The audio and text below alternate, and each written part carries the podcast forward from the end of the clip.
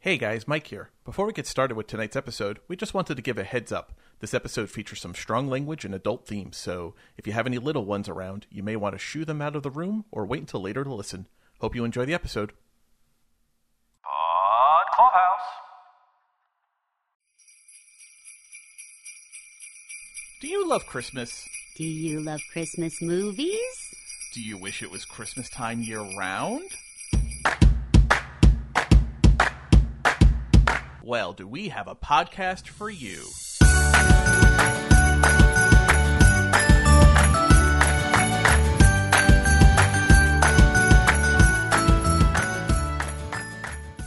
Welcome to the 52 Weeks of Christmas podcast.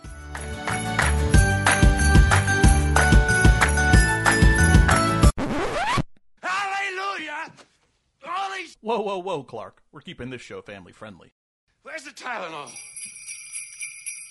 Welcome to week 17 of the 52 Weeks of Christmas podcast. This is Caroline. And this is Mike. This week we're talking about 2017's A Bad Mom's Christmas. It's a sequel to the 2016 Bad Moms.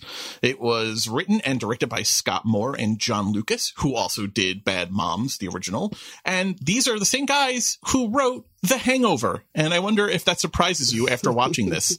I feel like there is some hangover energy in this movie. There definitely is. It's like uh, lots of like, uh, we got to have a montage. Lots of montages. In montage of liquor and dancing and wacky situations that you can't hear the audio. There's a lot of that in this movie. Uh, yeah, but before seeing that these are the same guys that wrote The Hangover, I had thought to myself, this has a lot of like hangover ish energy. It really did for me. well, it's like individual capers that they put together as a movie. Yeah, set piece, right? Little vignette set pieces that just kind of get strung together. Though there's a, there's a decent plot here. There's more of a plot, and there's some more thoughtfulness in this movie than I would have guessed. Oh, yeah. It, it's it's an interesting one because it definitely feels like it's in that bad Santa and a very Harold and Kumar Christmas zone.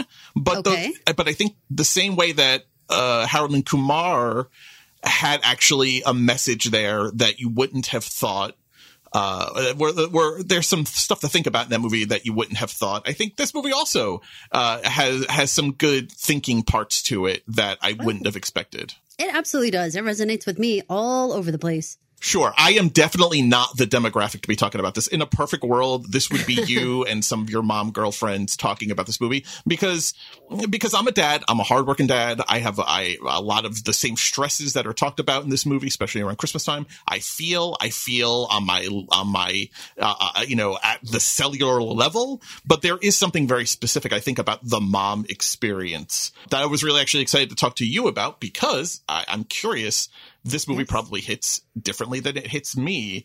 Are they making a good point here? Are they raising a good point here? Is Christmas a particularly stressful time for you as a mom, not as a woman, not as a wife, not as a daughter, but as a mom in particular? Yes. Very stressful. And I am actually going to say that because of the type of dad you are, and that you're a single dad, I think that you definitely have a lot of the same pressures on you because there is a real sense of wanting to make it special for your kiddos and wanting everything to go just so and having to try to do that within budgets, within time constraints, you know, trying to figure out how to do this all. It, it's it's like a magic trick every year. I really liked uh, Mila Kunis's uh, character of Amy. You know, she she's the one I you know that I really liked, but I feel like I probably identify much more with Kristen Bell's Kiki. And in particular, this this scene right here hit me because you and I have even had you've had you've walked me through a version of this conversation in the same exact way. Let's take a listen. Can't do Christmas with my mother. It's like living with Saddam Hussein. But my mom is only staying with me because I think she wants to steal my TV. Oh, I have to go Christmas tree shopping with my mother oh, tonight. Yeah, it's like it's like going on a seven-hour death march around the city. My daughter really wants a happy, happy princess doll, and I have looked everywhere for it, and I don't know where it is. Where is she, guys? Where is Happy, Happy Princess? Oh my God. I know it's just a doll, but Christmas is killing me this year. See, that's why I think when you're saying, I don't think it's just a mom thing. I think it's any parent that is 100% in it and whomever is responsible for making it special, whether you're the mom or the dad. I, I don't think it matters. It's whatever adult is the one who's trying to make it work. I guess, yeah, for the for the hardworking parent out there that's trying to make it happen, I guess I guess it doesn't. Mom is more of a, a of a title than yes. than a than a gendered role. But uh, yeah, no, I've had that breakdown. Uh, not over a happy happy princess doll. I've had it over over certain presents that my son very much wanted, and either because of cost or availability or just not being able to get it done, just just standing there and where is she? Where's happy happy princess, guys? You know, I, I man, I felt that. I was like, oh, like a little a little sad groan came out of me. I absolutely relate to Amy the most. I, I'm I'm not so Kiki, but here's the thing. I think that everyone are are one of these women at different ages and stages. Kiki is definitely when you have a younger kiddo. And that's like, you know, you have those happy, happy princess dolls kind of thing all of us had those moments. There were certain little toys, certain little My Little Pony. Even now, I have one kid who's like, if if it's not the exact My Little Pony that she wanted, I mean, she pretty much just just passes the gift back across the table. Like, yeah. I don't, I can't even look at this thing right now. And she's not really trying to be a jerk. She just has so many that it, if it's not her specific one, it's just kind of over. So, um, and I so I think Kiki like is when you have a younger kid. Amy is much more to me when you're trying to now settle in and have your own traditions a little bit and sort of are out of that um, that sort of immediate need for those happy happy princesses, but you're looking for a different overall experience. And Carla's even further than that. yeah, they are different stages, and and the the movie actually does a really good job of even if you hadn't seen the first one, where yeah, it's Mila Kunis, Kristen Bell, and Kathryn Hahn were the same three moms, core moms from the first movie. They're back for this one. You have a very good idea by the end of this movie of who each of these women are, what motivates them, and I think the movie does a really good job of by introducing their mothers, showing you in a much deeper way, in a much better character development way than I would have expected, why they are the way they are. And I think they do a good job of explaining why the moms mom, the mom's moms are the way they are, which again, a whole other layer to the onion that I did not expect to get peeled in this movie. Yeah. Let's talk about the casting. What do you think of Mila Kunis, Kristen Bell, and Kathryn Hahn here? This is pre WandaVision Kathryn uh, Hahn. She hasn't super popped at this point. Um, uh, do they fit these specific roles well in a convincing way? You're someone who has moms across the spectrum of different personality types. Do you know each of these women in your life? I do. Kathryn Hahn a little bit less, only because she has an edge to her that I don't really know exactly that that woman. But um, but I definitely know the like uh hypersexual woman for sure but the rest of them, yeah, there you could find them at every elementary school, middle school across the land. Kathryn has an extra little something something that is uh, a little harder to put your finger on when she's like, I don't have a code. right. Yeah, she she's she's a little bit extra. Uh, you know, but it's also interesting though because she's also the one with the, the by far the oldest child, mm-hmm. and when once you meet Susan Sarandon as her mom, as ISIS, the terrorist organization, um, as her mom, you, you you really have a good understanding of how Carla came to be who she is. But I think there is something there about her, the fact that she has the oldest child by far. I mean, her son is almost like definitely a well, high school somewhere age. between 15 and 17. Uh, 15 to 17, which again, you know, that was a question for you. I feel like every parent at some point uh, loses the ability to track their kid's age. Maybe, and maybe this is a trope, but I feel like I've known a lot of parents, especially grandparents, who aren't quite sure of the birth date. They have just a general generational idea of their kid's age. Uh, I think it comes at different points. I think that that happens when they're like um, seven, eight, nine is a period where I think it's like, are you seven? No, wait, you're eight now. That that little period, but then also that 15, 16, 17. There's also that sort of little like, I mean, 14 is not that big difference from between 14 and 15. Like, there's like nothing different there. But like, you, as you're just sort of trying to kind of figure it out, I say on the regulars, like, how old are you now? And they'll be like 17 or whatever. And like, yeah. part, partially I do it just because it bothers them. And, and it's just funny. I'm like, well, but you still kind of seem like 16. I don't know. You're somewhere between 15 and 17. Seems right. I mean, just the whole conversation of of them walking into the house, and she's like, "So you still got that kid, huh? Mm-hmm. How old is he?" And she goes, 15 to 17. It was just very funny because it just rolled like she wasn't even going to bother wasting the energy. She knew she had the right demographic range and that Yeah. was enough.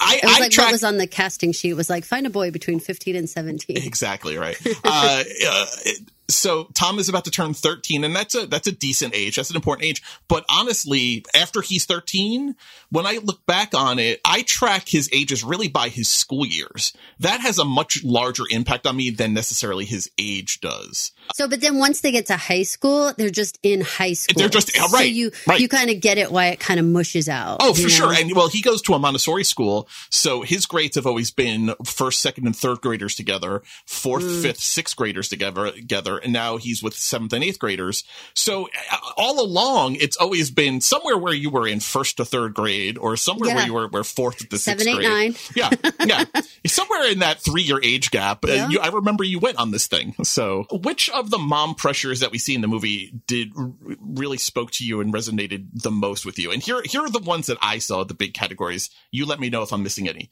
The Okay. the pressure of decorating your house. The pressure Yes. of present shopping for everyone you've ever met, even your coffee guy yes. uh, cooking, the the, the Yes. pressure to make a lot of food, or just generally keeping up with the Joneses. The, we were joking before we started recording about are lobster hats a thing? Yes. Uh, wh- which of those really spoke to you? Because one of them very particularly spoke to me. So I'm curious which one. Which Oh, one I think for you the most? me, it's probably present shopping for everyone I ever met because that used to be such a thing when the kids were in elementary school specifically. It seemed like the bus driver, the mailman, the, you know, the crossing guard, that like everybody needed to have a gift. Now that they're in high school ages, that's really fallen off quite a bit. But there is that, that Kiki pressure that she's having at that age and stage where she has four little ones. There's probably so many little supporting adults in that, in that life that, yeah, it's, it's, absolutely overwhelming. Every year I would just buy like 10 of the same thing. Like for because I don't know. I'm like, well, there's bound to be a bus aid somewhere or somebody I'm going to need this for and it kills you in, in cost and everything. It makes me nuts. all second cousins get a sriracha uh, scented candle. Yes, yes. Because they were two for one at, at Bath and Body Works. Everyone gets the same scented candle. Everyone needs lotion. Jesus, I, you know, when I moved into the building and I learned how many doormen are here and like and like maintenance staff, like I remember specifically groaning. Uh, and I, I moved here originally in an October, and I remember groaning to myself that come Christmas time, it was going to be an absolute nightmare of getting like Dunkin' Donuts gift cards and like little mugs and stuff because I, you know, you, you do the thing. I've lived in apartment buildings when I was younger, and yeah, having to get for the whole staff.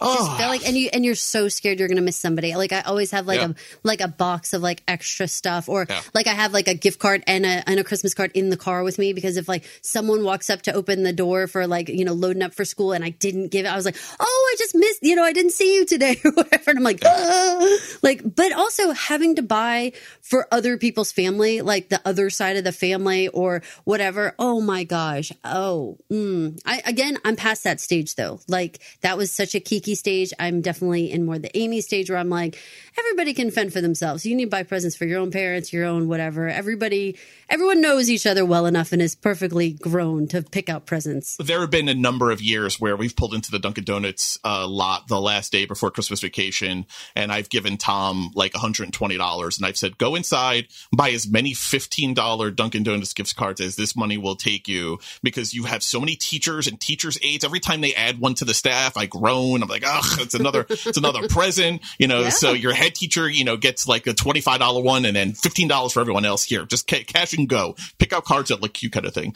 So hard. Yeah, this clip from Kiki was really funny to me because not only is it dealing with buying gifts for people that you don't want to have to buy gifts for that shouldn't be your responsibility, but then you get crappy gifts in return, which is mm. annoying. So here you go. Listen listen to this. Can't my husband buy presents for his own mom? I don't even like his mom. She blames her farts on my kids. You know what I do with my big dumb son? Every November, I just go into his room, grab a bunch of random crap, wrap it up, give it to him on Christmas. He doesn't even notice. Seriously? Oh my god, I've given him the same baseball glove like nine times. Wait, how lame are the gifts that your family gives you? I spend months picking out the perfect gift for everyone in my family, and hmm. all I ever get is coupons for free back rubs. Oh, that's so wrong. you know what my son gave me last year for Christmas? A box of Ziploc baggies. I think I'll probably just wrap it up and give it back to him again this Christmas. Guys, I'm just like a, a, a giant stress ball from November to New Year's. I just want to enjoy Christmas again. which which is such a good point and there's actually an outtake where kristen bell adds onto there and they're bad back rubs Yes, really bad yes. back rubs which i thought was well, really funny so I so a couple parts of that. So the Carla's thing, oh my gosh, Mike, I have absolutely one hundred percent went into the closet and found presents that they never literally paid any attention to and rewrapped those suckers. I remember very specifically. Tom was it was he was nine. Uh, it was Christmas time. He had gotten presents when he was ten. I remember. I remember being annoyed at seeing a present, and this was like in September or October following that Christmas. Seeing a seeing a present that still had like wrapping paper like taped Yeah. to it a little bit. Yeah, yeah. I, I, I remember very specifically taking it from his room, walking it to my closet, and being like, "This mofo is getting this thing again." I have And given God help thing- him if he doesn't open at least open the stupid packaging Oh in this next year. I have totally given a baseball glove on multiple occasions. It has absolutely been regiven. It's just one of those things that it's like sometimes you feel like you just have to fill it out. And they didn't go into this with this with this group of moms, but but also when you have larger families or if you have siblings that are also opening presents, like there's a whole thing of like how many presents are my kids opening, how many presents are my siblings' kids opening, and so you have to like fill it out, even though like you know you have plenty mm-hmm. of presents for your mm-hmm. kid, but you feel like that's what those baseball gloves and you know all that kind of crap is really like filling, and you're like, oh my gosh, I just don't have enough. Doesn't look good enough. Speak about keeping up with the Joneses. My son was opening uh, Christmas presents with his baby cousin, or really who's not a baby anymore, but a much younger cousin uh, this past Christmas. Um, and uh, I remember him coming to me afterwards, and he was very happy. He was very appreciative. Tom has always been very good about presents and being very thankful for the stuff he's gotten.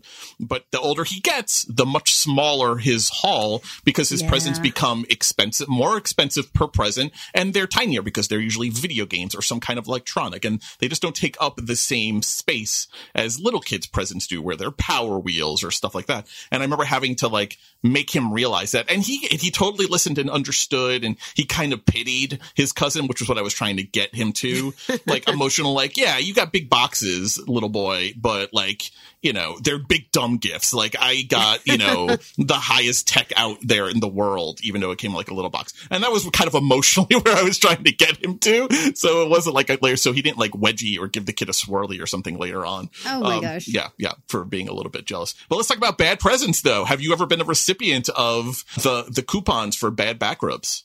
Or, or something of the like. What's a bad present that sticks out? Uh, Oh, Saturday Night Live's like, um, and I got a robe was like about the funniest song this past Christmas that they put out because I know so many moms who are like, and I got a robe because it is at like every checkout, every checkout counter at CVS, Walgreens, everywhere has like a mom robe sitting there packaged with a ribbon on it. And it's like everyone gets a robe. It's just what everyone gets. It's so super funny. And I'm appreciative when it's a robe I really want and I have specific tastes, but I'm telling you, every single mom gets a robe. And at that song, I was just like, I fell down on the floor laughing. I was like, oh my God, what's the dad equivalent? Do you guys all get like a tie? What's a dad equivalent? A mug? Yeah, I mean, I, I actually my favorite present I've ever gotten from Tom have actually been mugs, so that actually is a good present for me because that for whatever reason they are. But uh, I used to from my mother in law back in the day, I would get a lot of like re-gifted things that were given to her and and she and I Oh, did not have similar interests That's really funny. uh, and, and I mean the, the the the Venn diagram of things that we agreed about and had common interest in was very very small. The overlap, Oh, and so, so yeah. I mean, I remember like you know little Thomas Kinkade like little puzzles, Oh, like jigsaw God. puzzles, things like that stick out in my mind. Uh, yeah, the the tie, the shirt that doesn't that is not is someone's measurements, but not your measurements. yes. You know, Yes, yes. uh, That's yeah, really yeah.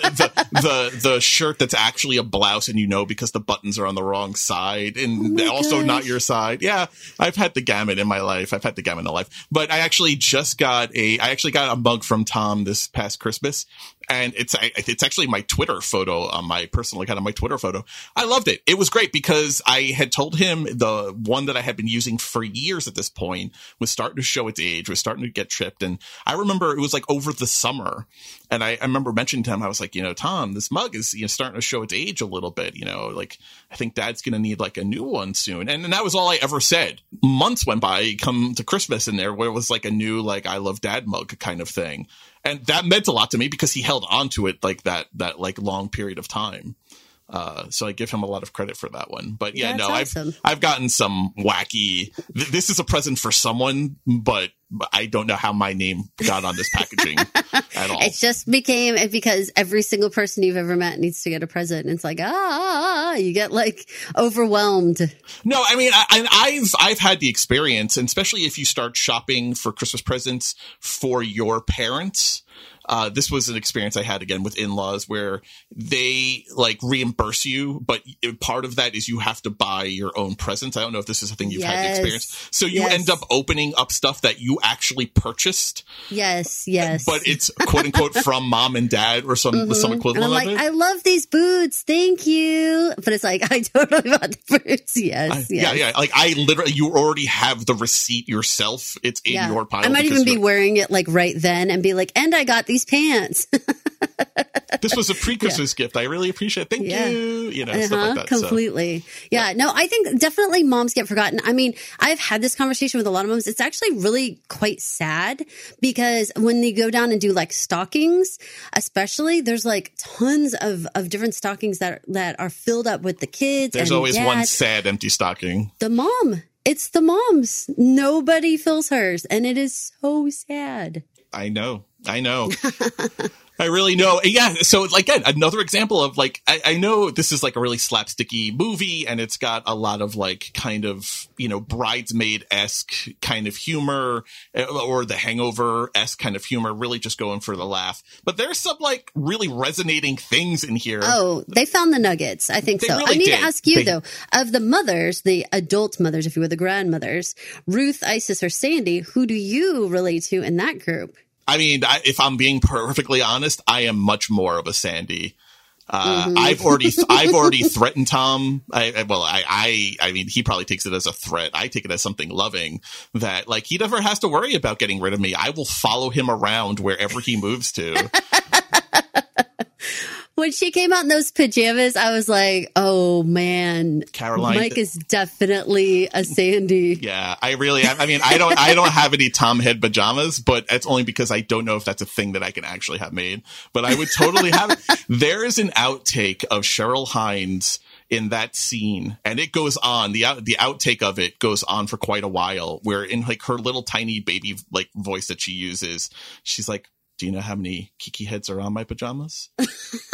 there are thirty-four Kiki heads on my pajamas. Oh my god! I counted them." I even included like the half heads, like oh here Oh my gosh! and here because of a seam, but I counted them. And I Oh love my my. Kiki head. Like it goes on and like just in like this little tiny voice, like she's ashamed of herself, but also loves it so so much that she sat there and counted all the Kiki heads on her pajamas. that is so Yeah, funny. I mean, yeah. So if I'm being honest, I'm definitely a Sandy for sure. uh, I, I hope, I hope when he's older, I'll have more boundaries or a boundary, as Kiki's husband says. You know, she has to get boundaries. She has at least to get a boundary. I, I hope so because man, he'll never speak to me. But uh, yeah, no, I definitely, I definitely felt her. But I've known all of these moms. I mean, I've known, I've known the Amy, the Kiki, the Carla, but I've known the Ruth, the Isis, and the Sandy. You know, I'm one of those guys. I've always been friends with with uh, women more than guys, always. And and moms in particular have always liked me. I've always been a favorite whenever when I was younger, and I would go over to friends' houses. The moms always really liked me. I was like I was like a really sincere Eddie Haskell type, I guess. Like moms just really really liked me. I'm very non-threatening. I'm very funny. I'm very helpful. Like I'll go, you know, take out your garbage, come over your house. I'll go, you know, I'll do chores, whatever. um, so I, I've in my life have come across. I feel like all of these moms. The the Ruth, the the Christine Baranski though, is a next level kind of real mega B. Uh, that man, I you really feel bad for anyone who has her as a mom. You feel bad for the Peter Gallagher type. You have to imagine he's mainlining cocaine or drinking heavily. Oh my gosh! When he when when they walk in and she says, "Sorry, we're late," he drives like a girl. I was like, oh, oh, this is that. That was like her first line. Yeah. I, I was Yeah. like, oh my God, this is so funny. I have to tell you though, I think that I am actually a mix of a Sandy and a Ruth because my mom's mom was more strict with her. And then my mom, when it's, not, when it comes down to it, it's not being so, so hard, but okay, the entire scene about dicking around. First of all, that is a hundred percent something my parents say. Like they're like, "Are you dicking around?" And I'm like, "I'm not dicking around." They're like, "I feel like you're dicking around." I'm like, "I'm not dicking around." Like we have had that exact dicking around conversation, and she goes, "Dick, dick, dick." the, the beauty of it is that she, she like like uh it they stop and then Mila Kunis just can't resist it. She's like, I'm not dicking around. Like she like there's like a whole Yeah. beat where she's like, I'm not done with this argument. I need to have the last word. It's but those but those exact words have been said between me and my parents. That's so really funny. a thousand percent, like I understand it. Now here's the thing. And then turning it around to say, well, enough with the bad language. Like you started it. You're the one who said dicking around first, mom. You know. Yep, a thousand percent on that front as well. It's it's it's not about being so strict, but it's about the tradition, keeping whatever the traditions are. That is where the Ruth side for my family is like hardcore. Like you have to do it the same way we've always done it, even if it doesn't make sense anymore. Even if nobody wants to do that anymore, Right. doesn't matter. You have to still do it. Like I was really looking longingly at that Chinese dinner at the end. I was like, oh man, that'd be so fun. I'd really like to do that, but I can't do that. I have to eat ham. Well, uh, well, that's an interesting question that I had watching this movie because you and I, I feel like on this podcast have had this conversation a couple of times of the pressure of doing Christmas the way it's always been done, uh, and and the importance of the tradition, the right, you know, rites and rituals and the traditions Yes. versus like branching out. And there's a whole conversation. Uh, it follows the bad back rubs scene where they have the idea of taking back Christmas. I- Is that realistic? Is that a worthwhile goal, or is it is part of the price of having a family that has traditions is that you have to live with the traditions and you really can't change them until the generation before you is dead. You know, like is is that is that what the price of is that the cost of admission is? Let me tell you, for my own self, I got to a point where I was very much ready to be done with certain traditions. And I was like, man, I just, I just don't care about certain things anymore. I just, we've done it for so long. I just want to do it totally differently. And it was actually my kids saying, hang on a minute. We're not going to Aunt Diane's and doing that. Hang on a minute. We're doing it. And when I realized how important it was to them, that's when I could like back off. And actually, hilariously, that's what happens in this movie. It's really Amy's kids saying, I get it that you have a problem with the way that grandma does stuff, but we actually like grandma and we like it the way that she does it. And that's practically what happened to me, where I was just like, you guys, I don't want to. It's too much of a big deal. Let's just, let's just do something else. And they were like, no, no, no. Like we rely on this and we like this. And I was like, oh man, cause that is family tradition, right? You pass it on to the next generation. And then they were already picking up the mantle when I was like ready to be like, uh, I don't know if it's worth all this. They were like, it is, and we care, and we're doing it. I totally appreciate that, but I am going to take umbrage though with Amy's kids. Those kids suck because because at one point where you're sitting down and Jay is with them uh, or Jesse is with them, uh, it's Jay Hernandez plays him, um, and and his little daughter, and they're all sitting on the couch, and the kids are like, "Mom, this is really fun. Can we have Christmas like this?" And and Yeah. Amy is like, "Yeah, my God, yes, I, this is what I want you to do," and that's becomes her motivating thing. Like she doesn't want to do her mother's Christmas for herself for sure, but she also thinks that she's trying to save her kids because of the messages she's getting from her kids. Yeah, even when they're going to go to the Nutcracker in the car, and they're like, "Oh, we don't want to go." Like she thinks she's saving them. Right, because that's the because that's literally what they're saying to her, and uh, and then these little bastards they ask her, they back, they stab her in the back, and they say, "You drove off grandma like you drove off dad." Caroline, do you know why the father is not in the picture in this movie? Do you know why Amy is divorcing her the, her husband, whose name is Mike, by the way? It's sadly, unfortunately, If I remember correctly, he uh he cheated on her. he's a cheater with a cam girl. You little shit! I didn't drive off your father. He couldn't keep his wick out of someone else's honeypot. Good lord. Yeah, yeah, that was I had I wanted to put those kids out in the lawn. yeah, make them be a part of the Christmas display. Yeah. Did you see did you see uh the dancing ladies? so all of them, yes. Uh did you see the faces on the dancing ladies? Was it was it Mila and was it um Natalie Portman? Because I noticed they were ballerina that were real person's faces. It was they were all Mila Kunis's face, which is obviously like a little black swan, uh, which Yes, you and yes, I yes, covered. yes. So, yes, yes. Super So- funny, super funny. Well, funny. look, well, before we leave casting, I have to ask you. I know you love Christine Baranski. How are your feelings on Susan Sarandon and Cheryl Hines? I love Cheryl Hines from Curb Your Enthusiasm. I thought she was always great. I think she does a great job here. And I think I really buy her as Kristen Bell's mom, uh, as Kiki's mom. Uh, or you know Kristen Bell because this is not this is Kristen Bell is a little bit of a chameleon because sometimes you know you get like uh the the Eleanor right was that her name on the Good Place um yeah, you so you get that Kristen Bell which is kind of like an edge right a really sarcastic Kristen Bell but then you get this Kristen Bell, who's like very kind of sweet and timid and doesn't want to push back against the kind of system, uh, Kristen Bell. And that character, that Kiki, I think to Cheryl Hines is really good matching, uh, yeah, for her, I for her mom. perfect. I like Susan Sarandon fine. I like all of her movies. You know, I think of her still as like, like from Bull Durham. Like that's what I go all the way back to for her is like probably like my favorite movie of hers. I'm Thelma and Louise. Sure. Yeah. And uh, Thelma and Louise never spoke to me the way it spoke to other people, but I always really appreciated her character and the role she had in Bull Durham. As Susan Sarandon has gotten older, and I, I, I've been thinking about how to say this properly all day, getting ready for, to record this. There's something dirty about Susan Sarandon. okay. Uh, I, I, I think it's Dirty meaning what? Dirty meaning like sassy, sexy, or No, dirty meaning no, no, like dirty like- she seems like she lives in a trailer park and Yes, that not Yeah, like the no, sad, like, totally. I don't mind that, but there's something like uh, her this character of Isis that she's playing here is Mm-hmm. very much what I think of Susan Sarandon uh, Uh, in like her later years. That's really funny because I actually commented out loud that I think this this wardrobe is actually Susan Sarandon's in real life. Yeah, That's how much I relate her to this Isis character as well. yeah. Like I feel like I wouldn't want. I, I yeah, yeah.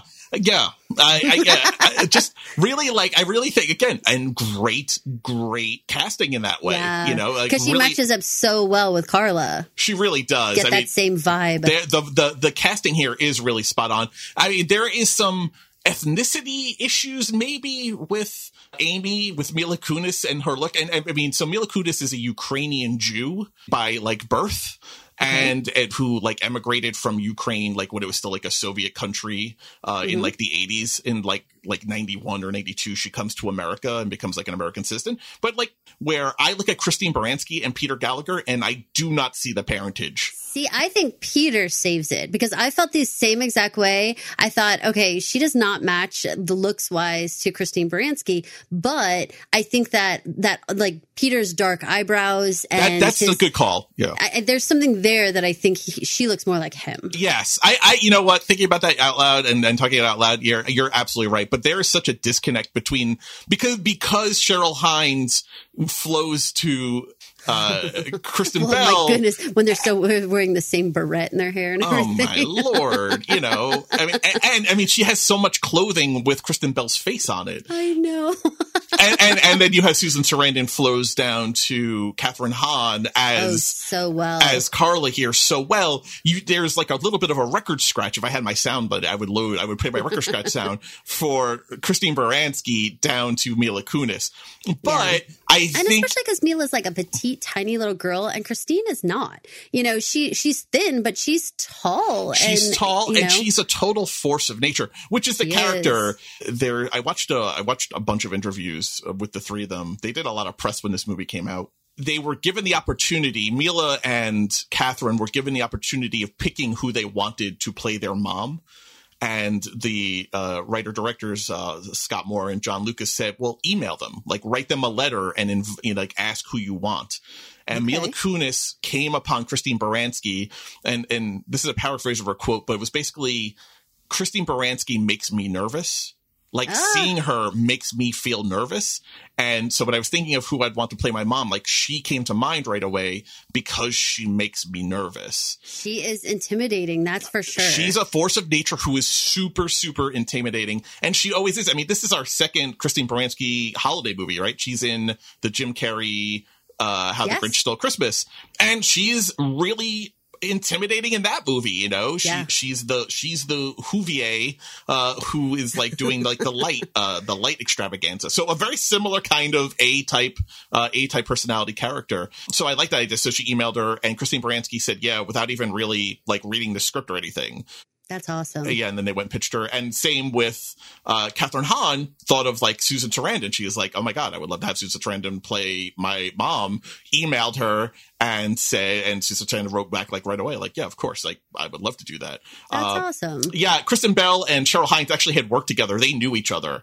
And so Kristen Bell was like, well, Cheryl Hines, like she was able actually just to ask her because they were actually friends. Oh. Uh, yeah, there's only like a 15 year age difference between Cheryl Hines and Kristen Bell. They're actually pretty close in age. But that works so well because, you know, Sandy was supposed to be 18 when she had Kiki. And I agree with you so much about how they bothered to give a backstory. We know exactly how Isis grew up, how Sandy grew up, how Ruth grew up. When she, when Ruth goes, my mother slapped me for wearing open toed shoes on a sailboat. like drink came out of my mouth because. But that's not the humor, though. Because No, I the humor, the humor is year. the humor is like, well, what a hard way to grow up. She was like, this was two months ago. There's something No. so Connecticut about Christine Baranski. There's still Yeah, the whole open yeah. shoes on a sailboat getting Yeah. slapped. That is so my like my existence of just like, oh my gosh. And then like having to go down to my kids' generation and be like, please, your hair has to look nice. Please, like wear something. And here's what I always just end up saying. Mimi's gonna see you. Don't get me in trouble with Mimi. Like that's the whole thing. Oh my god! Every time Tom goes out for like a, a recital or something, I, I'm, I'm sitting there, I'm tugging at his pants, I'm putting his shirt in. Not not because I particularly care. I do, but and I and I say I was like, I don't want you to look like an unmade bed, but it's more just because I don't want to hear it myself. Like you let your son go out that way. I don't want to get that text message. I don't want to get a picture like some kind of like uh like telephoto lens picture of you let your my son gosh. look like this. Yeah, you know. Oh uh, no, that whole scene in Sky Was so so funny. Because exactly you know exactly who all these women are, and then Yeah. Sandy, you know, still grieving the loss of her husband, so of course she's turning towards her daughter then to like latch onto in a way that she probably wouldn't have uh, when she leaned in and she goes, when they put when they put you on my chest when you were first born, and I leaned in and I said, I'm gonna be your best friend forever.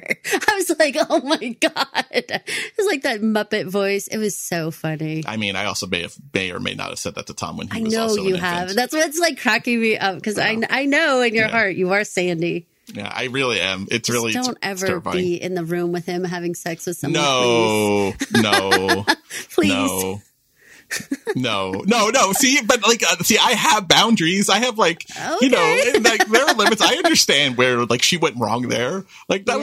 was no, no. It's she- much more of like I bought to- the house across the street kind of Yeah. level of, and I, like you know, I I don't think I have any clothes with his picture on it. I, yeah, no, I don't. I don't. I don't. I don't, guys. I don't. But yeah, yeah, no. Like I would totally buy a house across the street, but no, I wouldn't be in his room, uh, you know, while he was having sex. But I like how you like kind of said that so like would I? No, I wouldn't be. No, no, that's a hard no. No, no, I got boundaries. I really had to think about do I have any clothes with this picture on it? oh my god! Yeah, you did have to think about it. That's feel that's like in the realm of probably like. I was like, man, there might be a, like a like a t-shirt, like an iron-on t-shirt, maybe. That's but no, really no, funny. no, no, no, no. Oh my So- gosh. Okay, let's talk about the supporting roles because there were some really great cameos in this oh, one. for sure, for sure. Well, we talked a little bit about Peter Gallagher. I love Peter Gallagher. I love when he shows up in a movie or a TV show. No TV or movie is going to be all bad if Peter Gallagher is there because Mm-hmm. the man is a light in the world that we all need a little bit more of. The eyebrows, his whole personality, even when he's playing a bad guy, even though he's really abandoned playing bad guys, he mostly just plays really sweet dad types now. I'm here for it. I love that whole arc of Peter Gallagher, uh, you know, playing like the sweet kind of goofy dad. He does Yeah. some really fun stuff here where he's where he's ironing the pajamas. Like that's something I've done. But and like speaking like gentle You've truth. ironed people's pajamas. Oh wow! I've ironed things that shouldn't have been ironed. Yeah, because obviously, you know, like a sweet kind of like very concierge esque partner. oh my goodness! Uh, but like, and and but also at the same time, giving kind of gentle truth to power. You know, like you know, telling her like, "Oh, I'm so happy it's all about the kids." Like he's he's ripping her. He's he's trying to make her see in a very gentle way, born of long time marriage.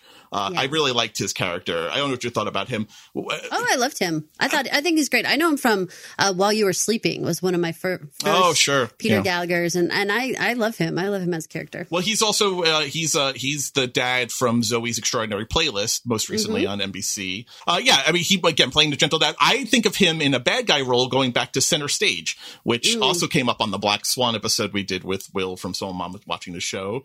Because he plays a really kind of slimy bad guy in that movie, but also does that really, really well.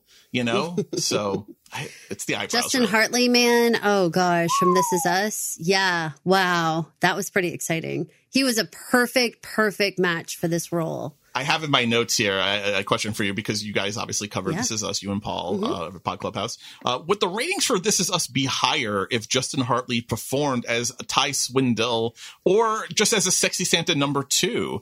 You know, This Is Us is a little dip this year. You know, do you think this is what they need to really perk up the show? They actually had more of him with his shirt off this season. Um, and they talked a lot more about like he did he like worked out this season and like had his shirt off. That was not the huge at all. So yeah, no, I think they are kind of leaning into a little Ty Swindell. I mean, the whole thing. I mean, the idea of him like having no reaction to getting uh, waxed. I'm not even sure what that meant. I, I think it was just a, a- like because he's had it done so often. Like he's so desensitized. He's so desensitized, area. but in a way that like turns her on though. Like I think she likes that he handles the She pain so well. Like She she, you know, like she, she, he's like a little bit of a unicorn for her in that way, Mm-hmm. um, because like you know she has a very long rant about wax and pussies, you know, Oh, much more than you would expect from your average Christmas movie, and Yeah, so but I could understand that, man. I could not deal with that job. Oh my god, when when the really bearded lady uh Yes. her, she's like, No, no, Sasquatch, no, no, not for you. She's like, I can't deal with you. But then she kind of starts licking her lips like like a like a lioness looking at like the Betty White. She's like, Come on, Betty White, I'm intrigued. Hysterical. so random and so funny. Yeah, Carla's character is really wild. That's what I'm saying. Like, she's so extra. Like, I don't know anybody who would be so far as to say, like, I'm intrigued. Like, but I do know people who would be like, all right, I'm with you. Like, the kissing the girl at the Victoria's Secret, handing out the little samples. I know girls like that, but it's like funny. It's like an extra step.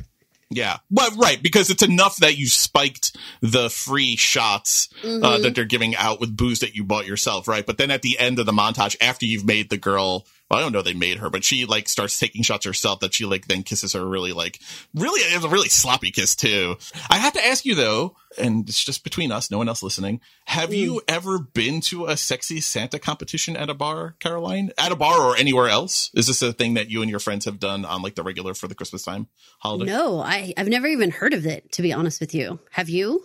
No, man, but man, if I could have been a doppelganger for that first Santa, you know, because I, because I, well, because I can dance. I'm like a pretty good dancer. I have pretty good moves. My hips move pretty well. I've, I've, I've got some. I've got a little bit of you know moves like Jagger, but like Okay. when he opens up the top and he's all sorts of jiggle.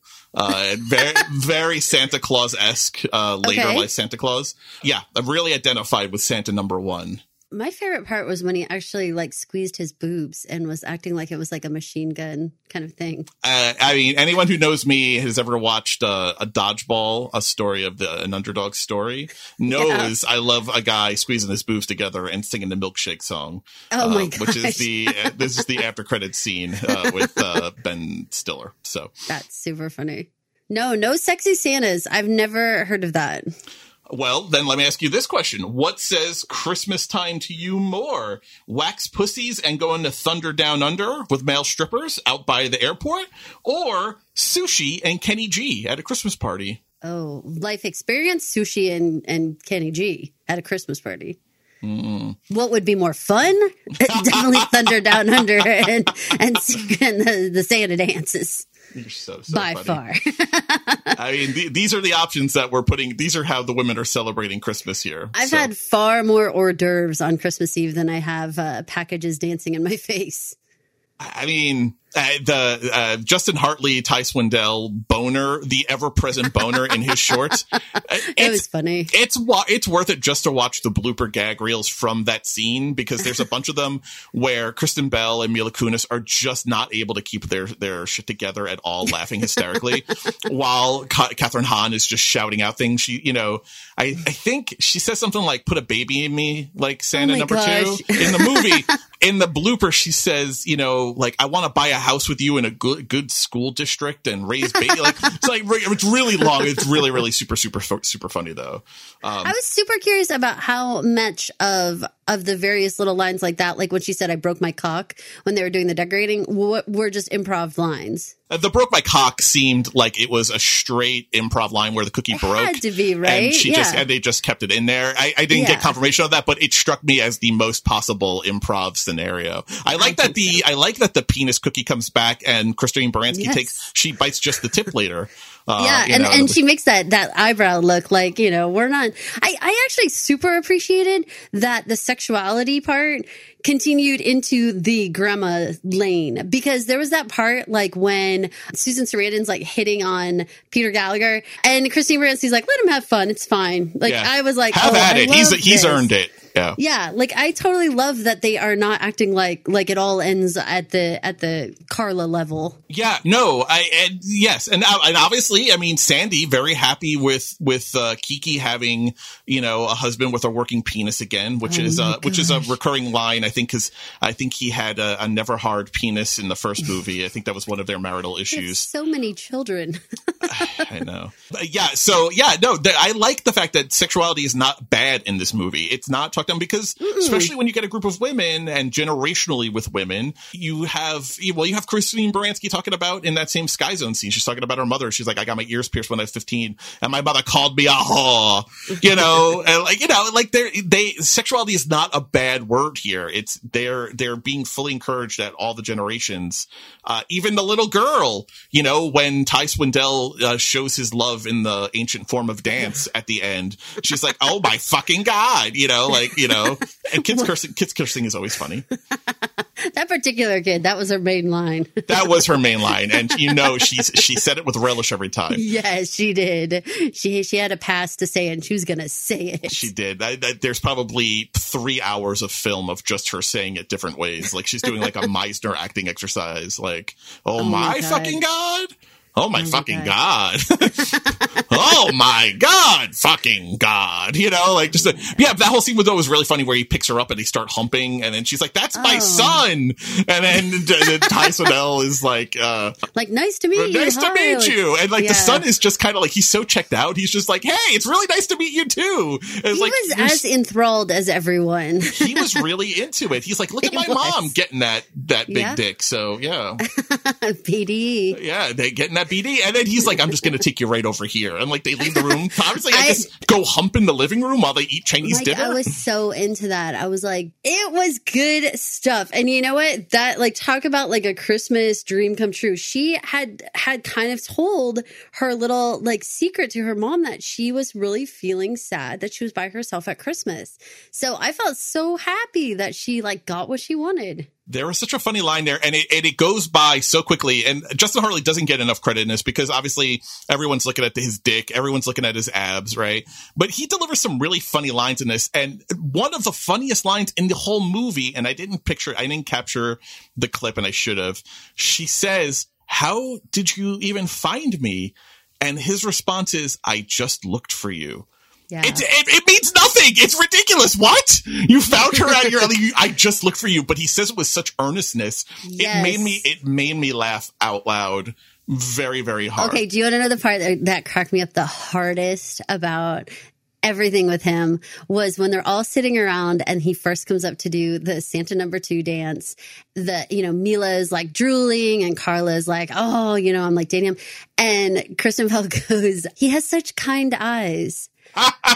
I have said that so many times, like where I'm like, I'm like attracted to someone and I, I don't want to say anything about the rest of them. And so I'm all like, they, they have such kind eyes. Like I have said that. Like I, I, I absolutely just like cracked up. I was like, that is so freaking me. I would say that exact thing. And then she says something after that, which now I'm blinking, but she says something after that that I equally say. And I was like, oh my gosh, this is like a mess. Like how much I, I, yeah, I've said those exact words. It's very, very funny. Uh, some other funny stuff that uh, we're just getting back to also cameos. Kenny G really having a, really having a good time poking fun of it Yes. himself when she's throwing them out and she calls it a flute. He's like, "I'm still getting paid," but then he leave it. He's leaving. He turns to her. He's like, "It's not a flute, bitch." So funny, Kenny G. the very end when he's writing his his not flute. I was laughing so hard. That's a great, great segue though, because th- this is a movie of montages, just kind of like The Hangover was. So I wanted to ask you, of the montages, which one ended up being your favorite? And just to remind you and to remind anyone who's still listening, you have drunk mall shopping with the Santa lap dance that ends with them stealing the Lady Footlocker Christmas tree. You have Sky Zone montage that includes dodgeball, and I think there's something very cathartic about dodgeball. oh gosh, yeah. Uh, you have the Save Christmas montage after the after the midnight mass scene, where Christine Baranski and Mila Kunis like get their entire house together and clean up presumably copious amounts of camel shit. I have to imagine. Oh God. Uh, and they get Christmas all in order for their house. You have the whole caroling for uh, around the neighborhood for the caroling cup where she's dressed like Ebenezer Scrooge with a broken dick nose. And then you have the sexy dancing dancing credits. Uh, sexy, sexy Christmas dancing credits that also has Kenny G. Which of those stuck out to you as like the funniest montage, or or a couple of them? Okay. Well, so I would say probably the drunk mall shopping part made me laugh because I love the idea of just like going to the food court and like getting drunk and then trying to do your Christmas shopping. I think that that was like really funny. I have to tell you, as much as the Santa lap dance thing should have been funny to me. It didn't work. I don't know why. I didn't like what they were doing exactly. I think there's things they could have done that would have been funnier. Um, it just, I don't, it didn't land for me. And I like stuff like that. I think that stuff's funny, but oh, I don't know. It didn't work. And then stealing the tree at the end, I think was pretty funny. The Sky Mall stuff, it seemed like such a product placement thing that they were almost using like stock footage at points that I was like, mm, But you also have Isis though going off with the worker again, Yeah, and, and yeah. no one talks about it. Like she just Yeah. kind of nods at him, and he just kind of is like, "Yep," and he just like walks off with her. puts and his arm around Yeah, her, you have to like really be paying attention because it, never comes up again. But she like goes and she fucks the Sky Zone worker. yeah, she totally does. yeah. And gets Um, a job so- though at the end though, which is great. know. In charge of in charge of children's safety, and I love. And you have to feel like it was almost like a real reaction that she puts on the Sky Zone hat, and Kathryn Hahn like starts laughing. She's like, "Why would they let you do that?" It, that almost also felt like an improv line the way it was delivered. It was very funny. It very much did. Um, oh, this is hard. I, it's between for me the drunk mall shopping, the saving Christmas, just because I liked how like they finally like found common ground together. I like that was like very heartwarming for me. And then the Caroling Cup I thought was the funniest in terms of like having Christina Applegate show back up and just how embarrassed she was. And then the dance moves that Christine Baranski was doing with the choir.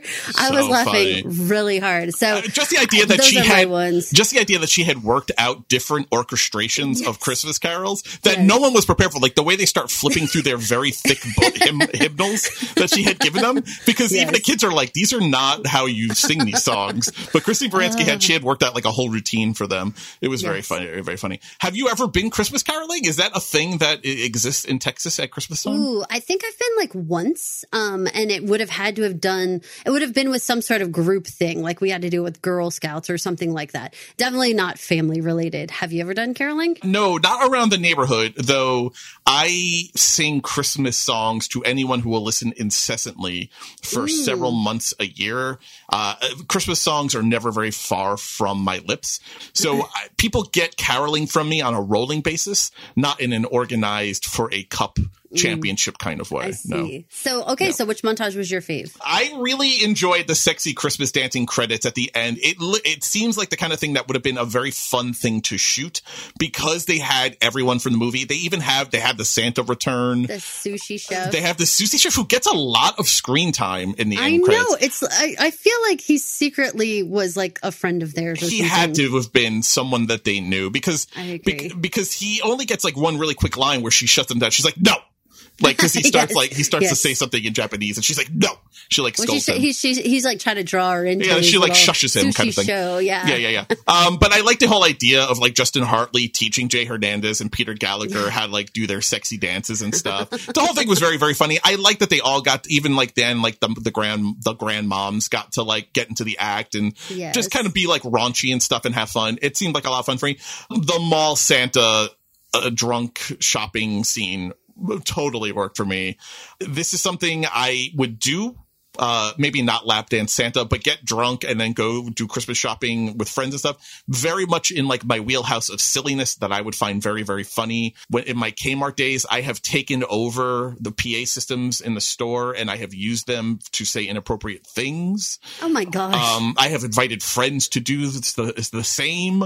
I've never said I was drunk and horny over them, but yeah, all of that really worked for me. I liked the lap dancing Santa scene because I like the absurdity of it. There's something very unsexy about Kristen Bell in this movie. I found her character to be very not sexy. yeah. Well, I mean that was on purpose. Um, oh, extremely on purpose, extremely on purpose. So it like, but it, but I think that made it funnier though, was because like you know she was like like inverted over him kind of thing, and like all the spanking. I, I don't know if you I remember, but very, like, very, in- very. I don't know if you ever saw Bom- Bad Moms, the original, but like she's still wearing like a nursing bra and like all this stuff. Like she is by far like the least overtly sexy of all of them. And it, I mean, it's hilarious, you know, because I know everyone knows moms like this that just get stuck like, Yeah. yeah, wearing a nursing Always wearing a kid's, like, sweater. She's uh, uh but but but, Car- Carla pulls out like the Chick Fil A from her bra at one point during the montage. Oh, the whole- chick- uh, yeah, you know, like the the the bolster, the- whatever, Um, whatever, the, what's that called? Uh, where it, like increases the bust size. Um, it's a chicken cutlet. is Chicken cut. call I'm sorry, fillet. I was, sorry. I, was I, I, said, the wrong cut of the chicken. It's called a chicken cutlet. That's what, but that's what, or what those actually are called. Oh, Yeah, no, no, I knew, I knew. I just, I, I couldn't think of the name. I, that's why Chick Fil A. Yeah. Uh, but yeah, yeah, really I thought funny you though. that, coming- like, like I thought you meant like the chicken nuggets, like the when she said pulled the Chick Fil A out of her chest. No, no, like, the chicken they had, cutlet, like, out of her like montage, like Yeah. really funny. And then like they they did the guy, the Santa elf helper, and the photographer just sitting there taking a picture, not understanding what's happening. I like that the Santa gets into it. Very very funny, uh, and and like funny, but not in like a raunchy way. Like, and I know like it sounds like it should be raunchy, but it didn't hit raunchy. It hit just like moms Maybe have had. that's why it didn't work for me because I was like, this is too dorky. Like it's too. It was very dorky because that's what I'm saying. It was not sexy. It was very dorky, but I appreciated that. I I, I, I, really appreciate moms who have just broken. Oh no, Uh, but like, but like their brains have just broken. They were like, we are going to get Mike, drunk. that's a At, terrible thing to say. but but that's what happens though, Caroline. They went to a mall to a food court and got blasted. I know, at the food I know, court, and know. then rained havoc on this mall. I love it. I love it. I actually like that thought for a second. Like, would my friends do that? And it, it took me only about a millisecond to be like, yeah, they would. Yeah, They would totally do this. Only we would bring drinks from. We have drive-through daiquiri uh, places, so I get like a giant. They have like a giant, like big gulp, like think like big forty-four ounce, huge one of like a frozen daiquiri kind of thing, and that would be so much fun to then shop like that. Yeah, no, I, it worked for me because it wasn't sexy, because it was just like real identifiable moms just having a moment of having had enough. Just you know, just funny. at their breaking point during a really stressful time of the year. That that's why it worked for me because it was dorky because it wasn't sexy. You know, because I think I think if it had been sexy, it would have been a different movie. Uh, I think the last cameo, really the last thing that I wanted to talk about was uh, the Wanda Sykes therapy session. Now, oh yes, this was good. This was some truth. uh, some real truth from Wanda Sykes. But before we even get there, uh, the idea of Sandy just naming off all of the different illnesses without oh shame my god. made me laugh so so hard because then she calls it back later on in the kitchen and she starts adding to it. It's so funny. yeah, it was when she was like, "I have diabetes. I have shingles. I have polio." Yeah, it was funny. There's another uh, there's another outtake uh, from this where she says uh, there's a guy off screen. It must have been the director was feeding her different illnesses and then she would repeat it back. And so the off screen he says Hep C, and then so Sandy and like her San- Cheryl and her Sandy voice goes, "I have Hep C." That's short for hepatitis. It was just so funny. It was just so funny. But yeah, Oh Wanda, Wanda Sykes dropped some real truth Oh, after, after. How did you feel about what she said in terms of Well, like you well, know? let's listen to it and then let's Okay. talk about it. What is the matter with her? You really want to know? Yeah. Your mom was probably pretty normal before she had you, but then you were born. And you didn't sleep for six months. So she didn't sleep for six months. And you refused to eat. And when you did eat, you would barf all over her clothes. And that made your mom a little crazy. And then you fell off your bike and you broke your arm. And then you got bullied in school. And then you started dating that weird dude with the stake through his nose. And all those things made your mom a little more crazy. And then you got married and you bought a house you can't afford and you're raising kids who never say please or thank you. Shit, they can't even read. And all those things made your mom super duper crazy. And now you come into my office and you go, Dr. Karl, why is my mom so crazy? And the answer is, you motherfucker, you made your mom crazy. So be nice to your mom, because you're the one who fucked her shit up. It made me Very, laugh again watching it. I was sitting here on mute laughing again when she said, You motherfucker! You! So funny. I agree. I think this is so true. I there had been a thing like a long time ago that I read that like with each kid you lose like a third of your brain power. This is how bad I am at the maths. I was like, well, since I have three kids, that means like I lost my whole brain. But that's not how math works, Mike. No, but I see where you were going there. I mean, I see like basic calc where you ended up losing three thirds of your brain. That's how I felt. And then it's so true. It's like the third kid, you're just like, God, I just don't even care. Like, whatever. Are you still alive? Like, fine. It's fine. I know I said to you the other day, can I Uber them to school? That's where I'm at. That's where I'm at. Okay. I just don't want to do it anymore. A testament to our friendship and to also being a tired parent, I started brainstorming how that could work with you. you were like, can you Uber them? I was like, they feel old enough. I feel like, yeah, if you work out some basic questions and prepare them with some FAQ, you know. I feel like if I rode once with them in an Uber and like did it like a like a whole exercise, that it would be fine. Then they could definitely do it by themselves. Do you know I lost po- I, I lost points? I actually took a really hit to my Uber rating as a passenger. Do you know that as a passenger you also have an Uber rating that affects Yes. how quickly you get responded to? Yes, I do. I uh, because I vomited outside of an Uber car and it really upset the driver. He was well compensated. I don't know why he got so upset, and I didn't puke in his car, but I made it just. Uh, it got maybe a little bit on his door, but yeah, oh God. it was not Christmas time, so it's not really apropos to this podcast. Okay. yeah, So I definitely think that what Wanda has to say is absolutely the truth. It does it apply to dads? no, no, not really. Uh, I not, think it does. You don't think that like it's like you like pe- like kids leaving the lights on and oh you got the thermostat too all that business. Isn't that totally what I- happens to uh, dads? Well, so, so here, so, so here's the thing. I think everything in this movie that is speaking to moms and mom pressures and what Wanda's talking about here. Obviously, I didn't birth Tom, but yeah, all of the things, all of the crazy things that he's done. Uh, I had Tom when I turned thirty, and I had a little bit of shades of gray at my temples when I was thirty. I'm now forty three, and I am quickly, rapidly turning gray haired. And I chalk most of that up to being a dad. Um, it, because I mean, just, I mean, forensically, you know, it, it, it all coincides with that experience of being a dad and, and, and a pressure and, and the last four years, five years of being like a single dad and which is a whole extra level of pressure. Yeah, no, I think that's a lot there. I think a lot of the mom pressure here, it's mom as, as a stand-in for parent who does a lot of the job by themselves. And it doesn't necessarily have to be a mom.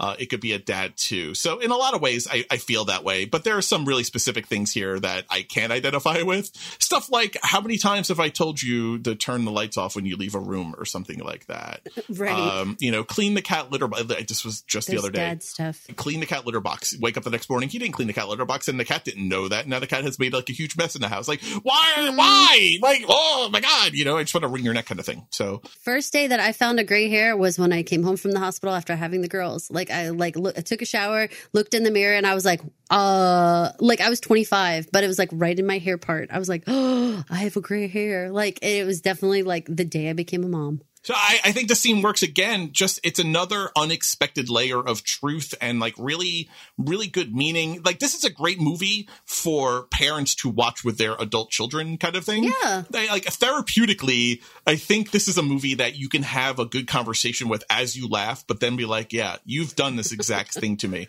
I could have watched an entire movie of any one of these families. Isn't that funny? Like I could have watched an entire Amy and Ruth, like the whole dicking around thing.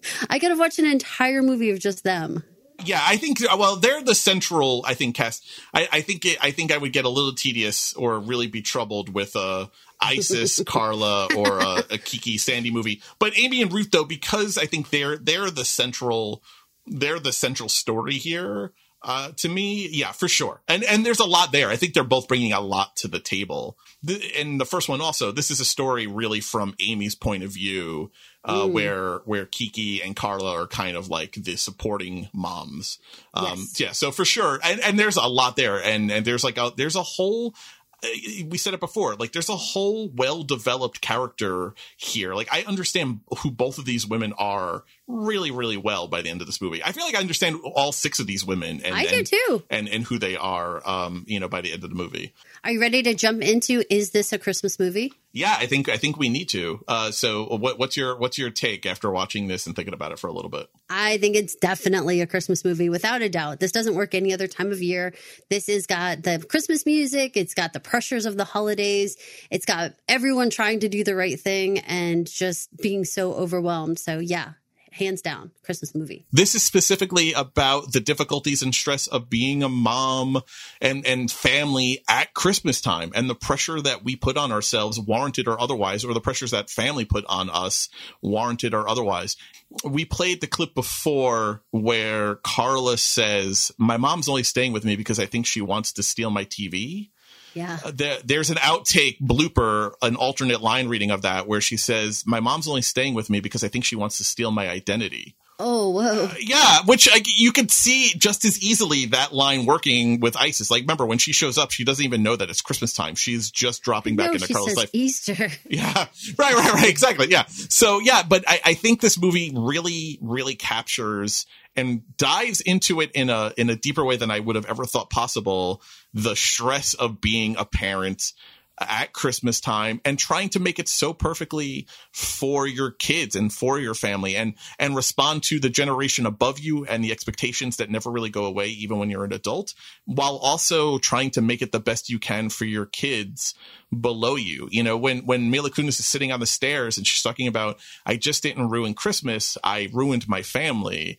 Like yeah, that's that's something that people feel at this time, and I, I think this movie really tackles it in an unexpected, sincere way, while also having some really fun, raunchy humor added into it. Yeah, so I, I think totally uh, a Christmas movie. Very, you know, not for everyone. This is obviously not a movie you can watch with your kids. Uh, uh, you know, there's no nudity. I think age wise, I put this probably at like a 14, 15 maybe. I mean, there's a lot of dick and ball talk in this movie with the waxing Yes. and stuff, but I think a 14, 15 year old could probably handle this and, and laugh. Um, there's no nudity, there's no sex, there's no drug use. Uh, there's just a lot of bad language and innuendo. So, Agree, agree. Let's get into some trivia, Mike. uh, hit me. What do you got? Um, I thought it was super funny that Carla works at the I don't know how you pronounce it, but it's like Okele Okole That, that's how Alcole was how I was saying it in my head. Yeah. spa, and Okole is Hawaiian for butt. That's super funny. so funny when she's when she's talking about she's like uh, you know, I understand why Christmas time means that everyone has to have like a freshly shaved vag. It's just so very, very funny. she said waxed pussy. yeah, I know. I know. I know. I feel weird saying waxed pussy on a podcast, yeah, but, but shaved vag is not. I guess very true. Very true. I guess it's not, uh, it's not any better. Plus, she's a waxer. She's not a shaver. That's true. That's true. You're, you're making all good points here. You're making all Thank you. Hit here. me with the trivia. Amy's children complain about Ruth having uh, Ruth, uh, Amy's mom, t- taking him to see the Nutcracker, but not like the sweet, like dancing sugar plum fairy version that we know. No, no, uh, an original like five hour violent version of the Nutcracker. The joke here is that Mila Kunis is actually from Ukraine, uh, which was part of the Russian Soviet Empire in the 80s when she was born, and she also speaks fluent Russian. That's wild. Yeah, so you think she Uh, should have been into it? When everyone goes to Sky Zone, they're all wearing the orange Sky Zone grippy socks. I noticed that. Sky, Sky Zone requires all jumpers to only wear their branded socks for safety and hygienic purposes. You actually have to buy them at the front if you didn't bring yours. But I have an entire drawer full of them. I've never been to a Sky Zone. Oh, really? Yeah. Huh. I've got about I've got every size Sky Zone sock you could possibly need. trampoline parks and stuff like that have only really recently exploded up here in the Hudson Really? Valley. Yeah, it, we were like late bloomers with the trampoline park fad. I'd say Hmm. there's a couple of them, but I actually don't even think it's a Sky Zone. Our local mall here has one, but it's like like urban sky something. yeah, they have, like- yeah, they have Urban Air. All right, that's what it, it's an urban air. It's Urban Air Zone. has blue and neon green socks. I also have an entire drawer of those. That's very very funny, folks out there. If you're looking for socks, call Call me. I've got plenty of pairs. Very, very funny. this is actually the third film that Mila Kunis and Kristen Bell have starred in together. Uh, obviously, they were in Bad Moms in 2016, but they were first together in Forgetting Sarah Marshall way back in 2008. Uh, yeah, and I, I think just the last really fact here, I think we've said a lot of them during the episode. Uh, this movie actually cost more than Bad Moms to the original Bad Moms and made less than the first movie. So, uh, it opens November 1, 2017. It makes $130.6 million on a budget of 28 million. I think the first Bad Moms cost 20 million to make and I think made like 180 million.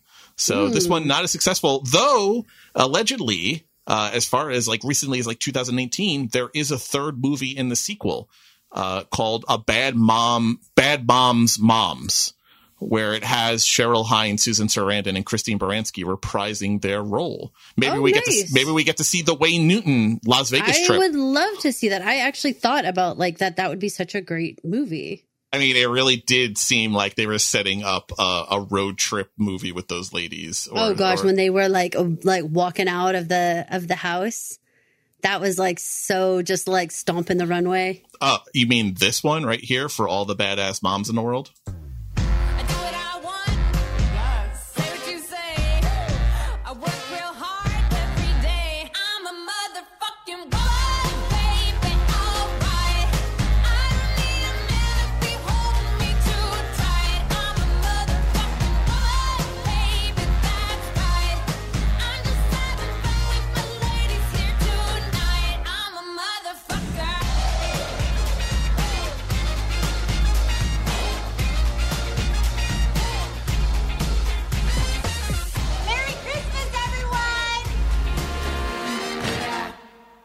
That's the way you end a movie. Right? It was perfection. It makes you feel like stomping out of the movie theater. Oh, for sure. I, I was just sitting here. I have a, my podcasting chair is like a little like bouncy chair.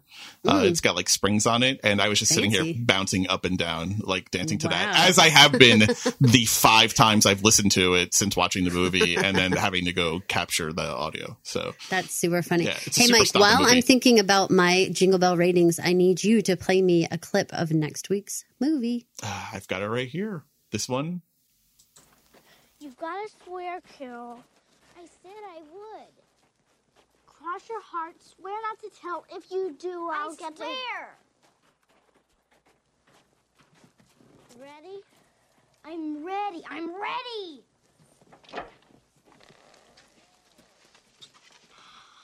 Oh my God!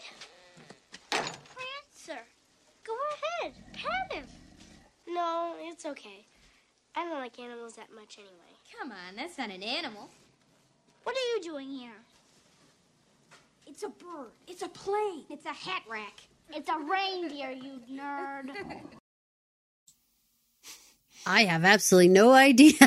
well, yeah, I mean, it's not a terribly well known movie, uh, but there is a clue in that clip, which I intentionally left. I so you know. assume it's something to do with Prancer and the reindeer talk, but I don't know. It's 1989's Prancer. What? Okay, I didn't even know that was a movie. oh, it is. It's a heart Oh, wow. a heartwarming film that I believe stars Abe Vigoda is in it. Oh, let's see who else is in this. Uh, Sam my drink out. Sam Elliott, Cloris Leachman. Cloris, I never get enough of her in my life. Yeah, 1989's Prancer. Our farm girl nurses a wounded reindeer she believes is one of Santa's, hoping to bring it back to health in time for Christmas. Her holiday spirit inspires those around her, something her disheartened father is having trouble understanding. Oh wow, Yeah. that's super funny. yeah, yeah. Sam Elliott, Cloris Leachman, Rutanya Alda, Abe Vigoda, uh, Rebecca Harrell Tickle. She plays Jessica, the little girl, the like the main like lead. Uh, Johnny Galecki, Johnny Galecki in an early role. Pre Roseanne Johnny Galecki action for you. Available on Starz if you have a subscription to Starz. Otherwise, you have to rent it on Amazon or wherever you rent movies. Oh my goodness. Okay, you ready for some Jingle Bell ratings? Oh, you know it. You, Do you have your it. spreadsheet out? I Are you prepared sp- with your numbers, your calculadora? I am. I am. Well, I went first last week. That makes you first this week. Well, generally, I originally had put Bad Santa at a seven.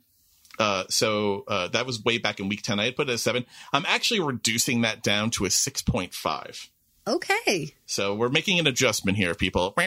There's an adjustment, an official adjustment score. I'm reducing Bad Santa down to 6.5 because I keep coming across movies that are in the sphere of Bad Santa that I like so, so much more than Yes. Bad Santa and that I feel are much more Christmas movie like than Bad Santa. And so um, I just keep thinking that seven was just too high a score for Bad Santa. Um, I'm giving Bad Moms Christmas, I'm giving it a 7.75. 7.75 jingle bells Okay. Hit me with why. because I really liked it. I really think it's a Chris- Christmas movie. I think it was a much better, well developed, deeper story and really talked about a great issue that is very Christmas themed. Uh, it loses points for me because you it's not a family movie. You can't this, it is a limited audience that you could watch this movie with. Uh, and so I, it's losing points there for me. It also doesn't have as much Christmas music as I would like. It definitely had some Christmas songs in it, but the best songs were like "Motherfucking Woman," uh, which is not a Christmas song, you know. So, so it's losing some points there for me. But I really did like it. I really thought it was funny. I think if you have older kids, or if you just you and your your partner are looking to watch something Christmassy uh, and have a good time and laugh with, it's a great movie to throw on. So that's where I'm landing at seven and seven and three quarter Jingle Bells. Oh, I'm right in the same exact area as you. I mean, I was really vacillating between 7.5 and 8. I know I've given a lot of our movies 8s, so that's making me struggle. I think I'm going to have to do a whole reassessment when we get down to the end of this. Yeah, we're gonna have to. We're gonna have to. Yeah, but I but I know fully that this is where it belongs. So I'm going to give it a 7.5 right now. And ironically, I was almost going to use the exact same verbiage as you were in terms of you can't just put this on at any time during the day. The kids need to be in bed, and uh, this needs to be later on. But this is the exact right movie I think to put on when it is you know midnight. You're drinking a glass of wine and you're wrapping presents And you're wrapping sweating presents. It. Yep. Yeah, Mhm. and you're trying to get it all done and you're just feeling so alone. Turn it on and you realize like all the other moms in the world are doing the exact same thing as you are right now. And I just think that it's filled with tons of good messages about, you know, family and traditions and what it means to be a good a good family tradition, I guess, which means like, you know, is there something to it that you can kind of like pass on to the next generation without having to hang on to the to the stuff that no one liked. You know, 184 people at Christmas Eve. I really was laughing because my parents have had up to like 60 people for Christmas Eve and I was really laughing because I'm like, well, I've been there and what happens is I become like wait staff. You know, like I'm not even there for Christmas Eve. I'm just bussing tables and stuff. It's just crazy. So I've done that side and then we've all complained about it enough and got it back down to like a human number. So I've been there. This is so real. Yeah, I think the the whole thing. I think anyone anyone who has parents and has gone through Christmas time we'll be able to find something here uh, that they can latch onto across the six mom types that we see in this movie and the three generational relationships that we see in this movie. I, I think there's something there really for almost everyone who has kids and also has parents and has had to go through uh, a Christmas season. I'm just thinking back to when Christine Baranski, when she says, you know, where's your tree? And uh, it's like, what, four days to Christmas, five days to Christmas. And she says, I haven't gotten around to it. And Christine Baranski, without missing a beat, says, you know, even the Jews have gotten a tree by now now. Just stuff like that just made me laugh out loud because it's just so vicious. And she says it without missing a beat, stuff like that. Man, I've known so many moms. I've known so many grandmas that are like that in my life. It's just really, really funny. Some stuff that really just kind of like cut, cut right through and just made me laugh. Oh, so. I, I, I may have been on the receiving end of the what's wrong with you entire discussion where I'm like, I just don't want to do it anymore. And it's like, oh, you're being lazy or oh, whatever. And it's like, ah, it just, this just doesn't work anymore. What What's wrong with you goes hand in hand with uh with uh, dicking around. Oh, can I give yes. you? Can I actually give you one more fast fact that we forgot because I had it on a different list? Sure. So I was watching another interview with the ladies, and the person asked them, "What were some Christmas traditions that you had growing up?" And Mila Kunis talks about how she's actually Jewish, and so she didn't actually grow up with any. But Kathryn Hahn had the most insane thing I've ever heard in my life, and I wanted to share it with you and the listeners. Okay. She's talking about how her mother um, used to make them sing happy birthday to Jesus on yeah. Christmas. Yeah, I actually uh, know a lot of people who do this. And and but would and would celebrate it with a Baskin Robbins Santa Claus cake. well, that's extra funny. Yeah. So she's like, there's so many levels of there that it's messed up that I have not passed on to my family. but that just the idea of singing happy birthday to Jesus while getting ready to chomp down onto a Santa Claus ice cream cake is so many levels of just messed up the kind of that's things that really funny. yeah you, that's how you wind up in front of wanda sykes as your therapist like stuff like that so. i know a lot of people who sing happy birthday uh, with a regular birthday cake not not a, not I, a I gotta tell you santa face. that was a that was a, a, a, tradition i had never heard before so, oh really? Yeah, yeah no, no, i think that that's that's definitely um definitely happening in the south without a doubt that's very, very funny.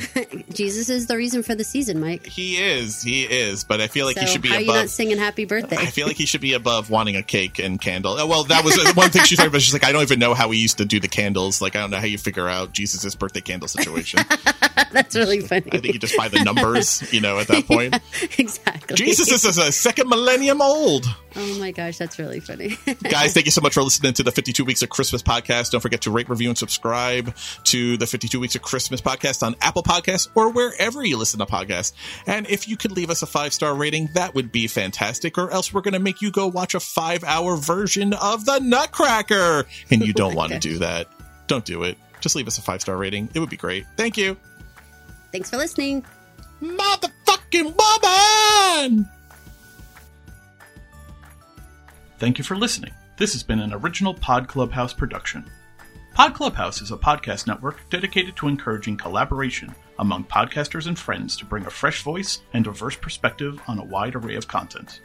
Please visit and leave a comment for us at podclubhouse.com. Rate, review, and subscribe to our podcast feeds on Apple Podcasts. Follow us on Twitter, Instagram, and Facebook. You can find us at Pod Clubhouse. Our DMs are always open, and we'd love to hear from you.